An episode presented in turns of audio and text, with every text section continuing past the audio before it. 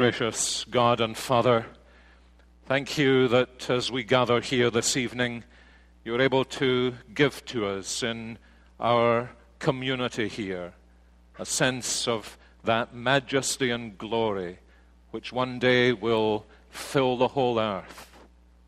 We pray as you come to us now in and by your word that you would yourself be our teacher and our guide.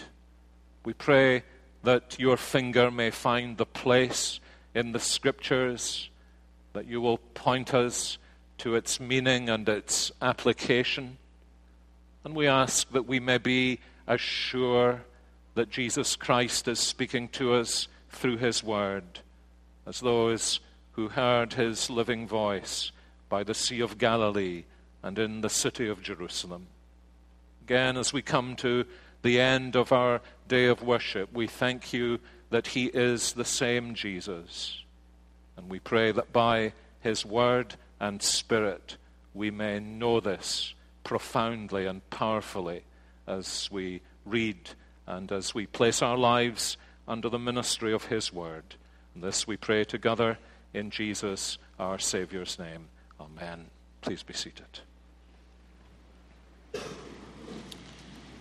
Now, for any of you who may be visitors this evening or strangers, newcomers to our church family, we've been studying for some time in Paul's letter to the Romans. We began this study actually just about this time last year, if my memory serves me correctly.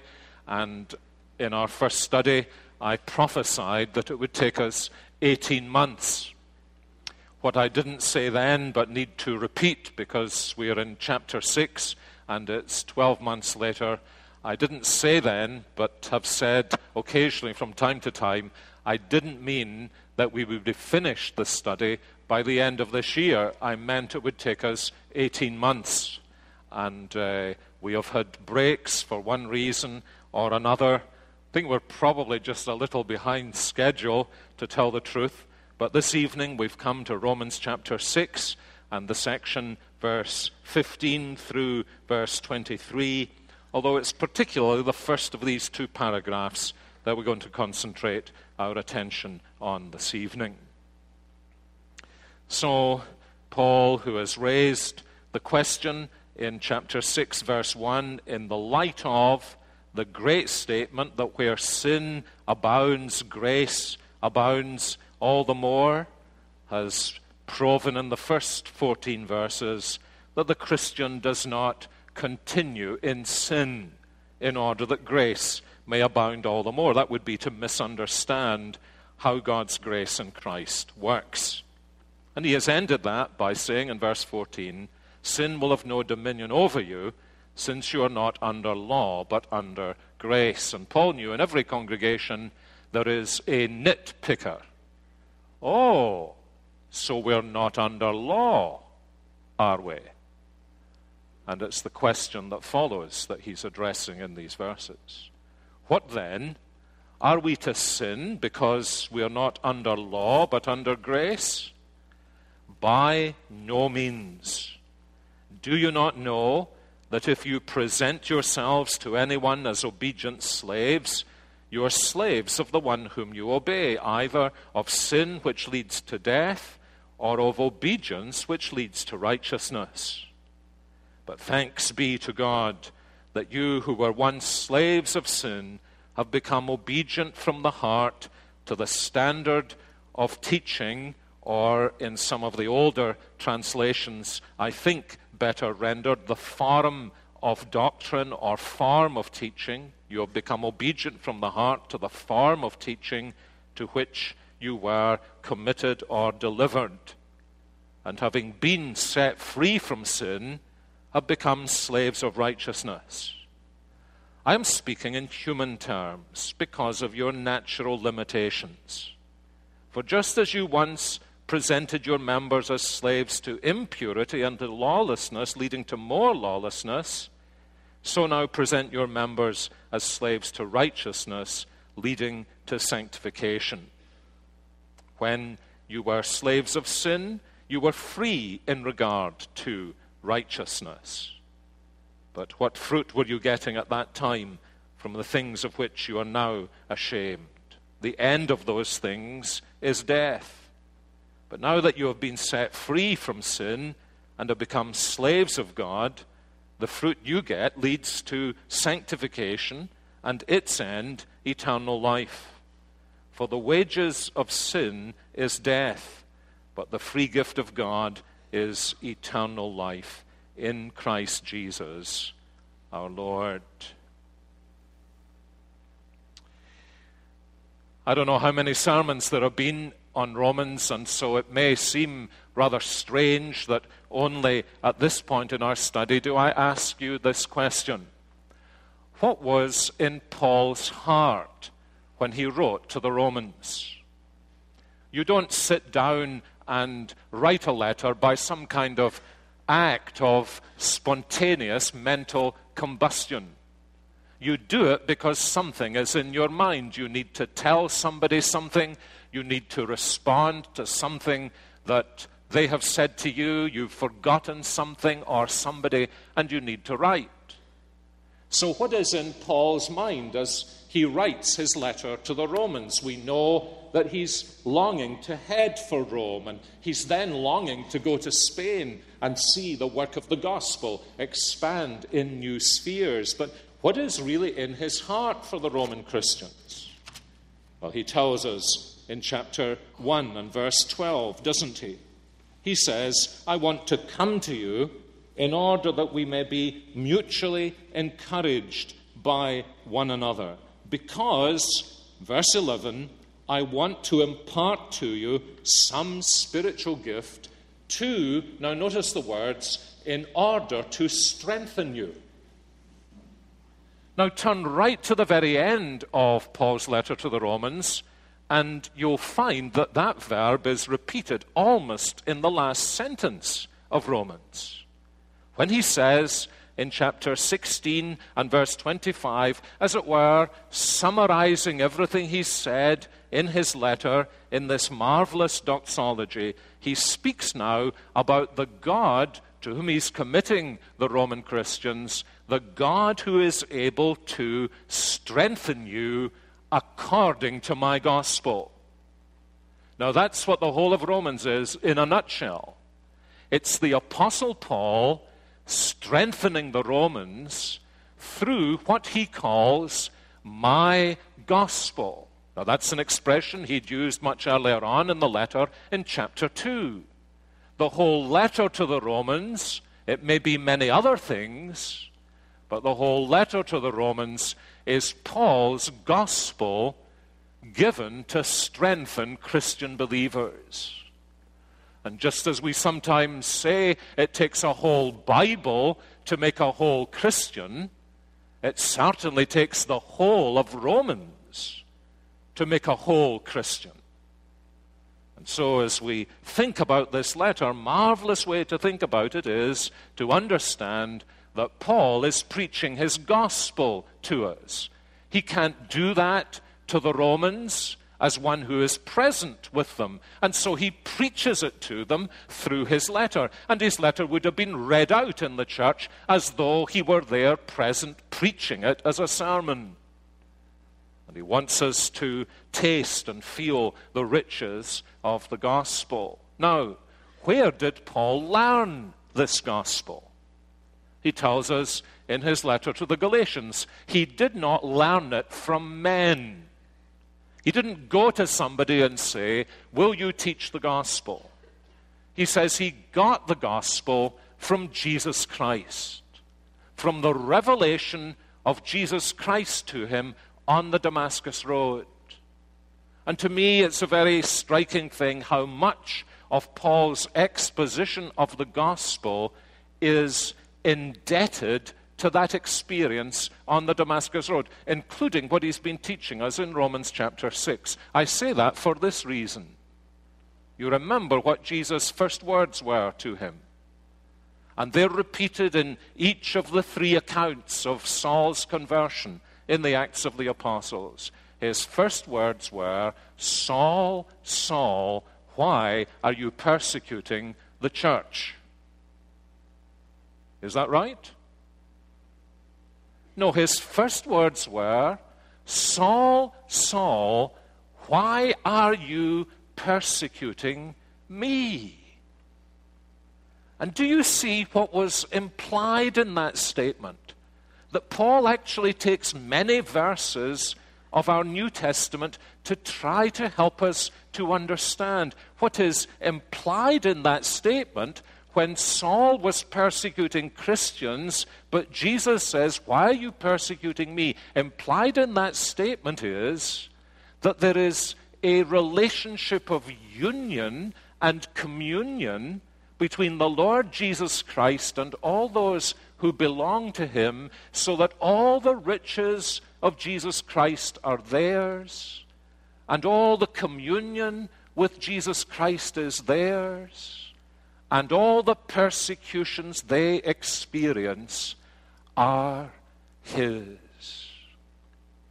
And in so many different places, what Paul is saying to Christians is this Don't you understand what it means that you've been united like this to the Lord Jesus Christ?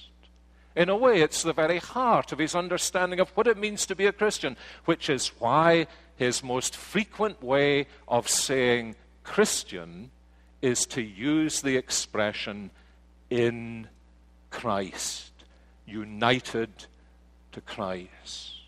And we've been seeing from chapter 5, verse 12, right through to this present section, how Paul says glorious things happen to us when we're united to Christ. We are no longer united to Adam. We are no longer in that old family, in that old kingdom. We are now in the kingdom of God and the kingdom of the Lord Jesus Christ. We're out of the kingdom of darkness and we're into the kingdom of life. We're out of the kingdom in which sin reigns, and we've been brought into the kingdom where grace reigns to eternal life through Jesus Christ our Lord, which is how he'd ended chapter 5. And he has been pondering this and expounding this to these Roman Christians. He says, Don't you understand what your baptism means? That in union with Jesus Christ you have died to sin's dominion, you have been set free, and now you have been raised with Jesus Christ, and you belong to Him. And this glorious thing is true of you, as he says in verse 14 sin will have no dominion over you. That's not a command. He is not saying, don't let sin have dominion over you. That's important, but it's not what he's saying in verse 14, is it? This is not a command. This is a glorious promise to believers. Because we're no longer under the dominion of sin, sin will no longer have dominion over us. Yes, the presence of sin is real. The presence of sin in your heart and my heart is powerful. But you and I, as Christian believers, if we are in Christ, are no longer under sin's dominion. We're under Jesus Christ's dominion. Because we are no longer under law. We are no longer condemned by the law because we're in Jesus Christ and He has tasted the condemnation of the law. We are under grace grace upon grace pours down upon our lives, and we need to learn to live out of that grace in our union with Jesus Christ. And once we have grasped this union with Jesus Christ, it's then that Paul comes in and he says, Now you're ready for some rigorous commands about the nature of the Christian life. But unless we're conscious of the grace unless we're conscious of the union with Christ, of the new identity that's been given to us, those commands will crush us. Unless we know that in this blessed fellowship we have with the Lord Jesus, there are resources that will enable us to be obedient to our Lord Jesus Christ. One of our discerning members, she will be delighted to know that I am describing her as a discerning member. I think probably hardly anybody knows who she is. because she said this privately. She said, I noticed one Sunday evening you said about 11 times, We are the kind of people who died to sin, which is what Paul says at the beginning of this chapter. That's the kind of people we are. And Paul brings that out by the very language he uses. We belong to a certain category. You belong to a certain category. Most of you in this room, but not all of you, belong to the category of Americans. And there are situations to which you respond and you say, We are Americans. And there are sometimes the same situations to which I respond and say, But I am a Scotsman. That's what I am by definition. There is no escaping it. And I've been a Scotsman so long. I look like a Scotsman, I sound like a Scotsman, and no matter where I am, I act like a Scotsman. So that nobody thinks I'm from around here any more than if I transported you to Scotland, anybody would think you were from around there, because by definition, by constitution, Paul is saying the same thing. You cannot be a Christian but that it is true of you that you are somebody who has been brought out of the dominion of sin into the dominion of the grace of Jesus Christ and no longer under law, but under grace. But as I said, there are always these strange people in Paul's congregations who want to ask these strange questions. Well, I think there's a problem there. And it's interesting to notice how Paul answers this second question in verse 15 in a rather similar way to the way in which he answered the first question. Do you notice that? Question one Are we to continue in sin that grace may abound? Answer part A By no means. Answer part B Don't you know that all of us who have been baptized into Christ Jesus were baptized into his death and resurrection, and thereby, in union with Jesus Christ, we're no longer in that old kingdom? Don't you know? Now, my dear friends, this is one of the great problems of the 21st century evangelical church.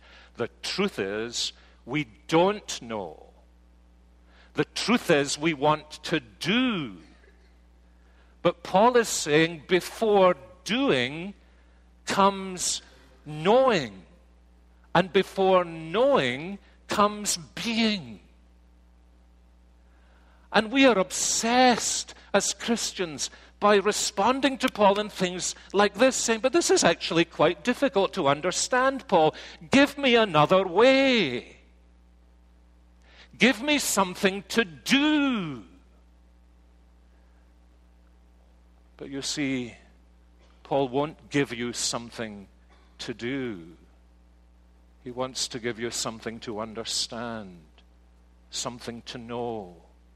That's why uh, several times here in this section, in chapter 6, verse 3, chapter 6, verse 16, and then again in chapter 7, verse 1, he's appealing to these Roman Christians Don't you know this? My dear friends, the truth about most evangelical Christian people, as far as I can understand in the world in which we're living, is the answer is no, I don't know these things. I've been running around doing so many things and I've no longer got the patience to know what the gospel is true and saying about me. And it's difficult to understand. So just give me something to do. And Paul is saying, In the name of Jesus Christ, will you not understand? That's not how the gospel changes your life. That's not how the gospel changes your character. And that's what Paul has set his heart upon that the gospel should change my character so that it's embedded into me that God has changed my life. And yet there's something in me that keeps saying to Paul, now just make it just make it simple for me. Just give me three things to do. This is a difficult chapter to understand. I saying, Oh, don't you get it? Don't you see that the single most important thing for you to understand if you're going to live the Christian life in the sweet grace of Jesus Christ is to understand who you now are in Jesus Christ. Before you do. We were laughing at home during the week because something reminded us. It happens to us from time to time. Often it's on the telephone. We want to get something done or get somebody to do something for us. And they say, What's the name? And we say, It's Ferguson. Uh, what's that name? And we say it, it's Ferguson. Once you've said that ten times, it actually becomes difficult to pronounce your own name. What's that name? Ferguson? Ferguson? Ferguson? And we started, as you are laughing, we started laughing, remembering when we were shortly in the United States in Philadelphia. It was, in, it was, I think, in the summer of 1983. It was a hot summer. Our little two year old girl was lying perspiring on the couch, and Dorothy was trying to explain to somebody that the name was Ferguson. And she began to spell it out F E R G, and she heard from the other room where our little two year old was lying semi comatose. She heard this very young, very female, and very irritated voice saying, F E R G U S O N. And everything, it was in her from the beginning, everything in that little voice was saying, don't you people get who we are? Do we need to spell it out for you? But you see, that's the truth, isn't it? We go through life from day to day and, and we forget who we are. And so Paul is saying, Dear brothers and sisters in Rome, don't you know this? Don't you understand the gospel? Because if you understood the gospel, you would never say things like, Are we to sin because we're not under the law, but under grace? You would understand that the grace in Jesus Christ that delivers you from the condemnation of the law delivers you from the condemnation of the law in order to hand you over in obedience to the Lord Jesus Christ, so that you who once were slaves of sin, as he says in verse 17, have now been handed over to be the slaves. And you notice how it's in verse 19, isn't it? He almost, he almost says, I'm, I'm, sorry if, I'm sorry if it offends you, if I'm, if I'm using this slavery language, but I don't have any other language that really well expresses what I want to say to you. There's much more to the Christian life than this. Of course, there's much more than this. But you do understand that you used to be slaves to sin.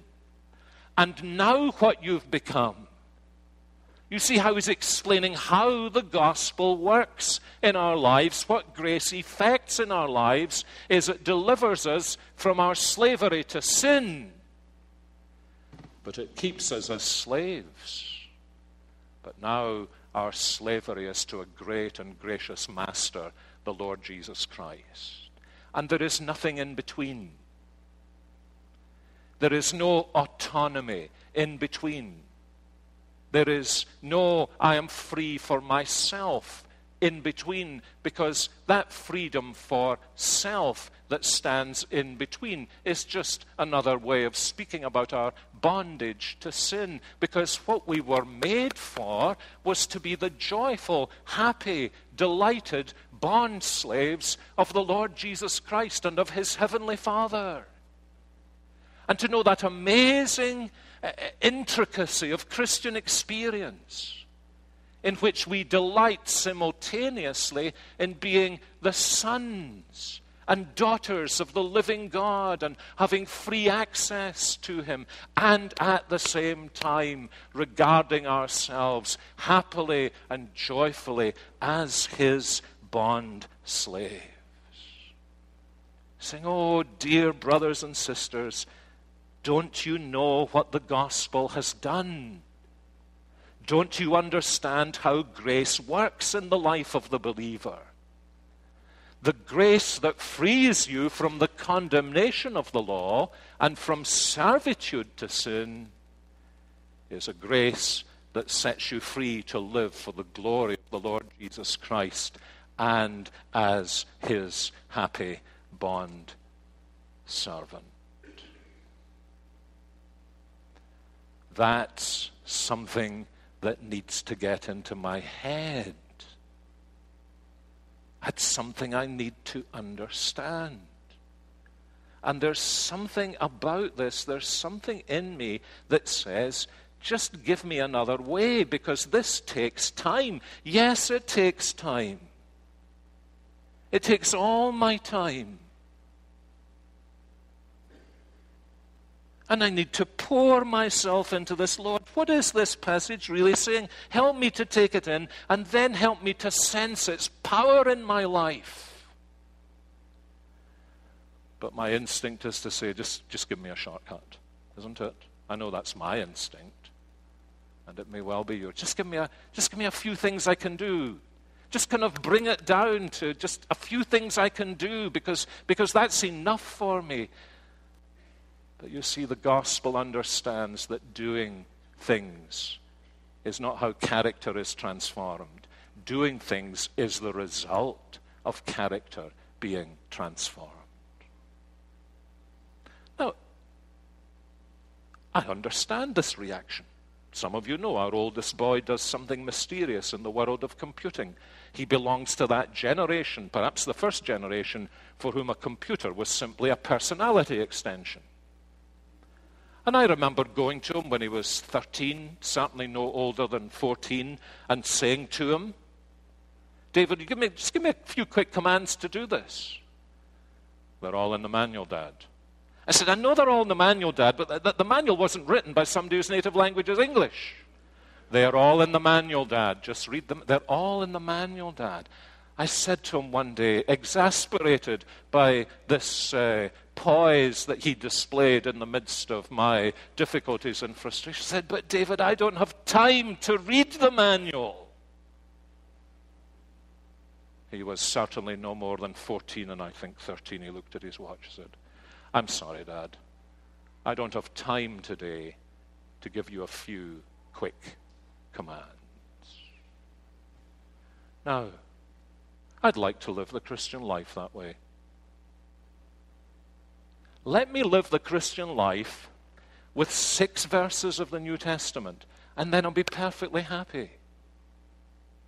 No, says Paul, if you don't have time to meditate on this and take this in, God, who possesses all eternity, does not have time to give you a cheap way for the transformation of your character.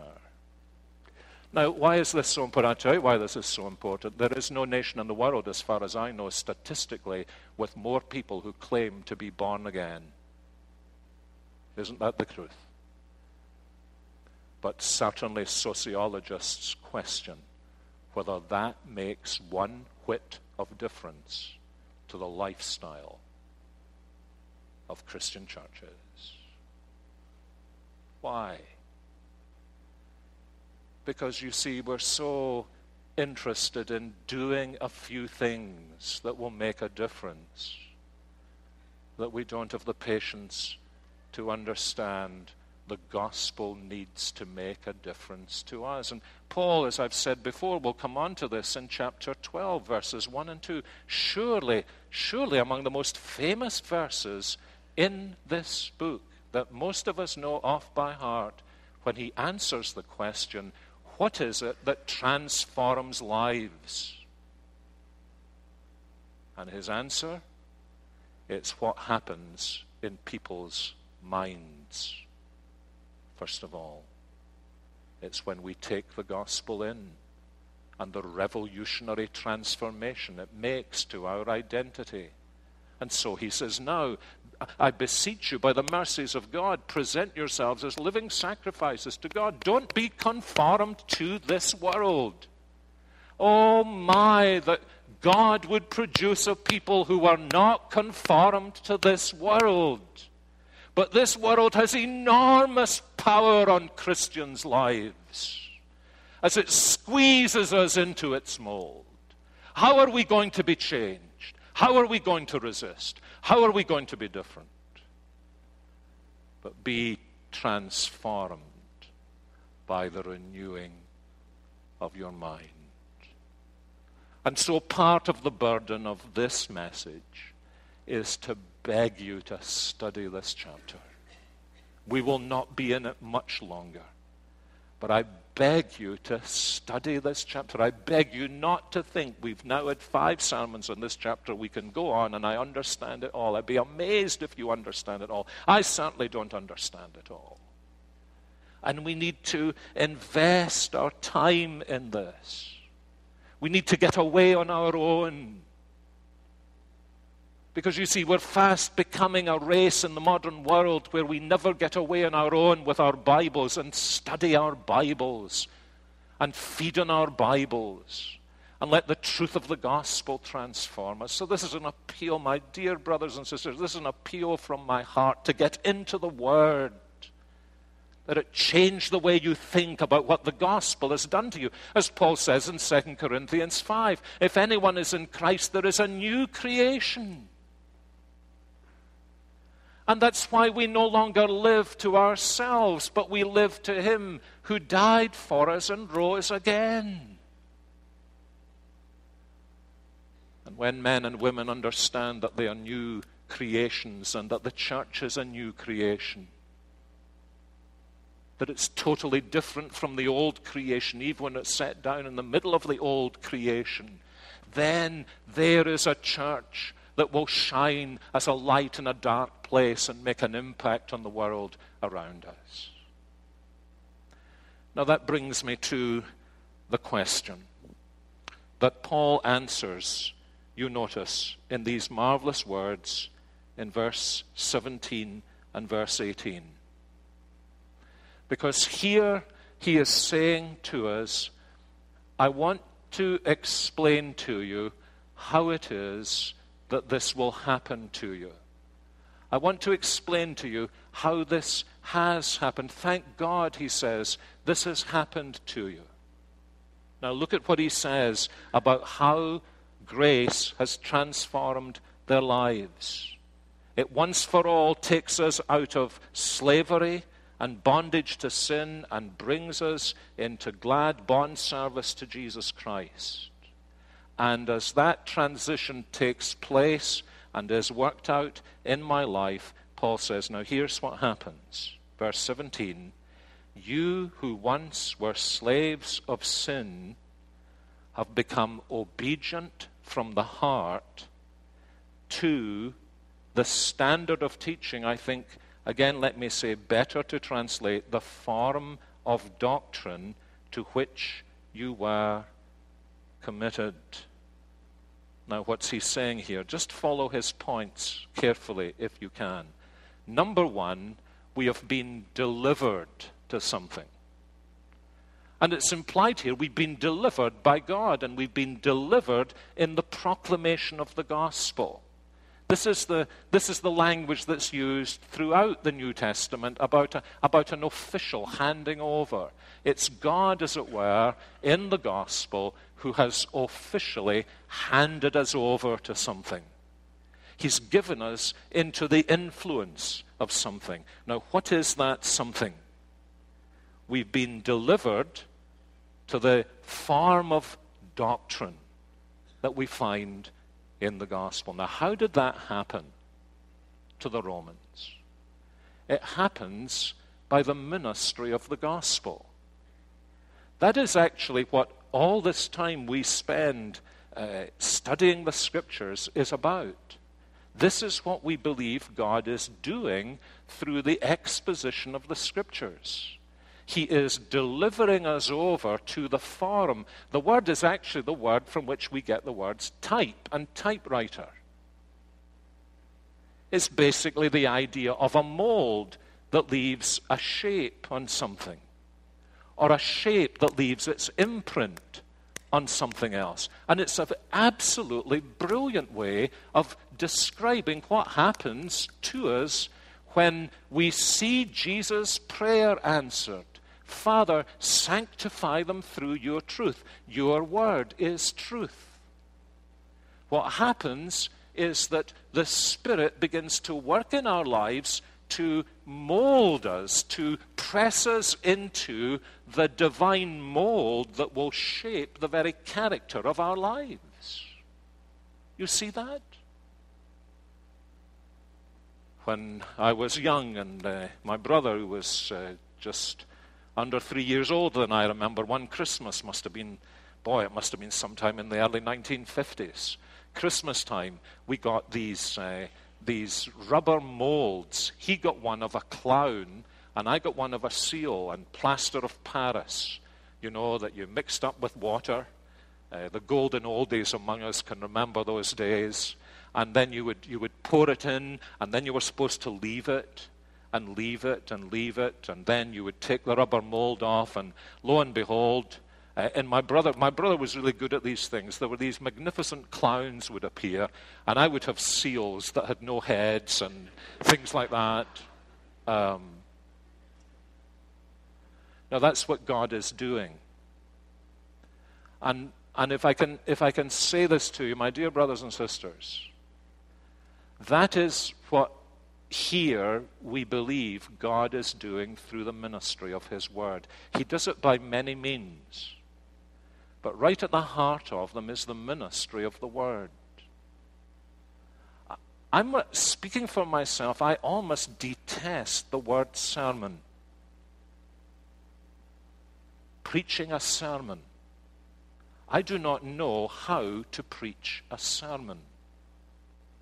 My passion is not preaching sermons, whether they're good or bad. My passion is that through this word, in the power of the Holy Spirit, occasions like this, in our fellowship and wherever beyond, the Word of God will, as it were, press us into a mold that is shaped like Jesus Christ.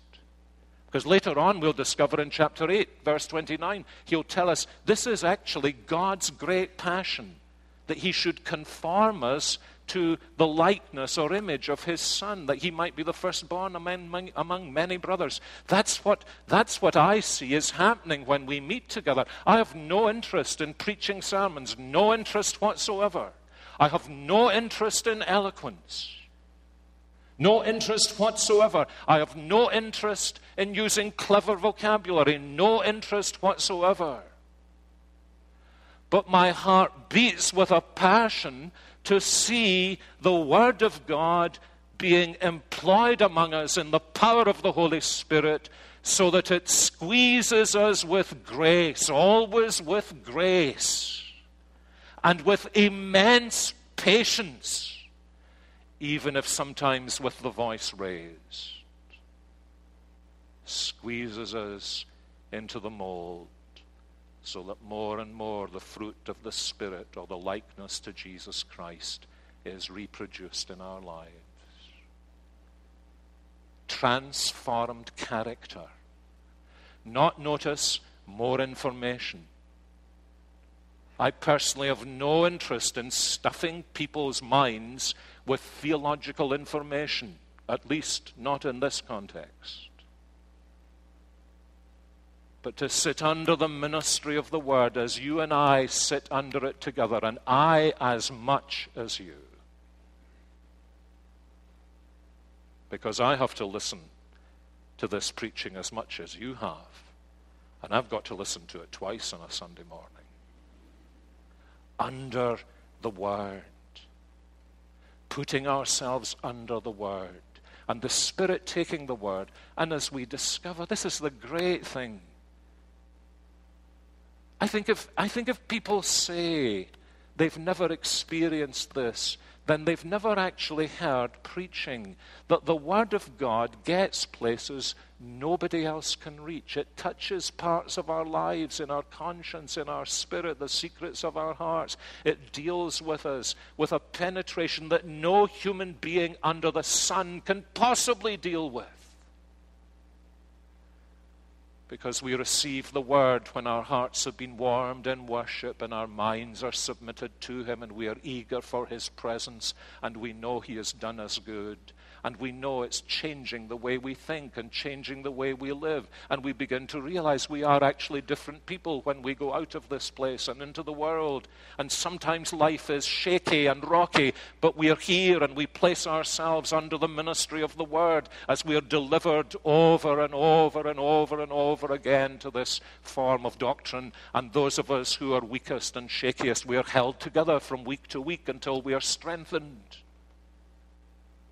And this is God's glorious work. And this is what Paul is saying to these Roman Christians. Thank God this has happened to you. But even as he says it, he says, God's not done with you yet. Don't you know these things? Hasn't this penetrated your psyche? Is this the way you think about yourself? Do you realize what it means to be in Christ and that you are Christ? That He is molding you? You see, you can't stand against the world, as J.B. Phillips translates Romans 12 1 and 2, and say, I'm not going to let the world squeeze me into its mold. You'll never be able to withstand that pressure unless the Lord Jesus Christ is squeezing you into his mold. That's why Paul says this absolutely fascinating thing. He says, You used to be slaves of sin. But now he says, You become servants. You would think he would say, slaves of sin, servants of Jesus Christ. But what he actually says is, You become a servant of obedience. Obedience. That's the hallmark. Yes, Lord. That's Christian character. Everything you say, I hear. Everything you command, I do. Everything you love, I love. Wherever you send, I will go. Whatever you ask, I will give. To whomsoever you bring me, I will care for them. And he's, he's molding me, he's molding me, he's molding me. And he's infinitely patient. I'm not infinitely patient. I'm not infinitely patient, um, impatient at all. I wasn't as a little boy. I wanted the rubber mold off, even though my brother was saying, Sinclair, it's not set yet. The work's not finished yet. Don't take the mold off. I'm going to take the mold off. It's been down there a minute and a half. Which is why Paul says to Timothy, Timothy, when you teach and preach, do it with careful instruction and great patience, great patience, great, great, great, great patience and it changes lives. And it can be sore to be changed when he begins to cut the edges off. When he begins to say, I think I'll put him beside her. Or even more daring, I think I'll put him beside him. And they'll rub the edges off one another as I mold them and shape them. And all happens within the context of the family of the church, and lives are changed, and we begin to notice it. We begin to notice it in one another. And we see, as that Anglican collect says, that bond service to Jesus Christ is perfect freedom. Dr. Jim Augustine gave me a CD at the beginning of last week. Documentary. It's, uh, it's somewhere between two and a half and three hours long. And there are a few words quietly spoken in French. That's all. You sit and listen and watch this DVD for almost three hours. You don't hear any English. You hear, see a few biblical texts on the screen and you hear a few words spoken in French, somewhere up in the Swiss Alps, in a Carthusian monastery, where the monks have taken vows of silence. They get the chance to speak every so often. They spend most of their lives praying in cells. They're following the order, I think, of St. Bruno, way back about 1100. There are all kinds of orders over the centuries in the Christian church like this. I'd like to start an order. It couldn't be a silent order, but I've got the name for it. I got the name for it from Exodus chapter 21. You remember in Exodus chapter 21 when the slave came to the point where he would be set free. It was possible for the slave to say, and these are the words, these are magic words in my ears I love my master, I will not go free. And Exodus tells us that if a man were brought to that happy, free bondage to a master, he should be taken to the doorpost. And there a nail would be hammered through his ear, and his ear would be pierced as a tiny little sign that he would always listen to the voice of his master in glad and happy obedience. And develop a character that was in tune to all the wishes of his master.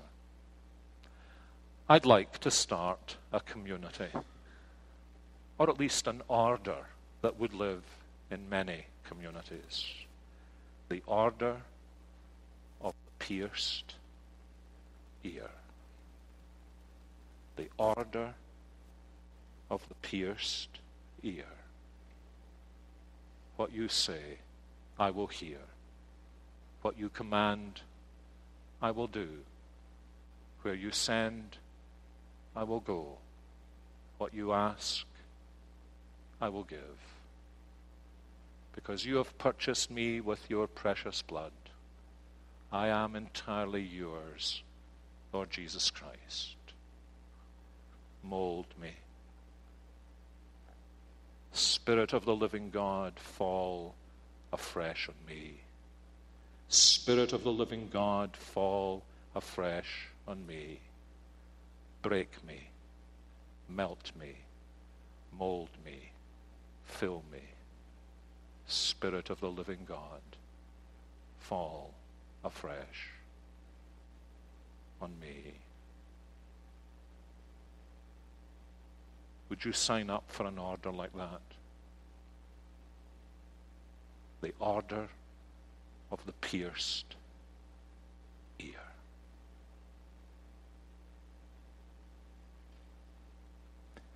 Because only those who are in the order of the pierced ear are also in the order of the radically transformed Christian character. Thank God if you were once a slave of sin and now have been delivered, molded into this model of truth that's given to us in Jesus Christ. That's what the gospel does. And when it does it, it's a glorious thing to behold. May He do it among us. Heavenly Father,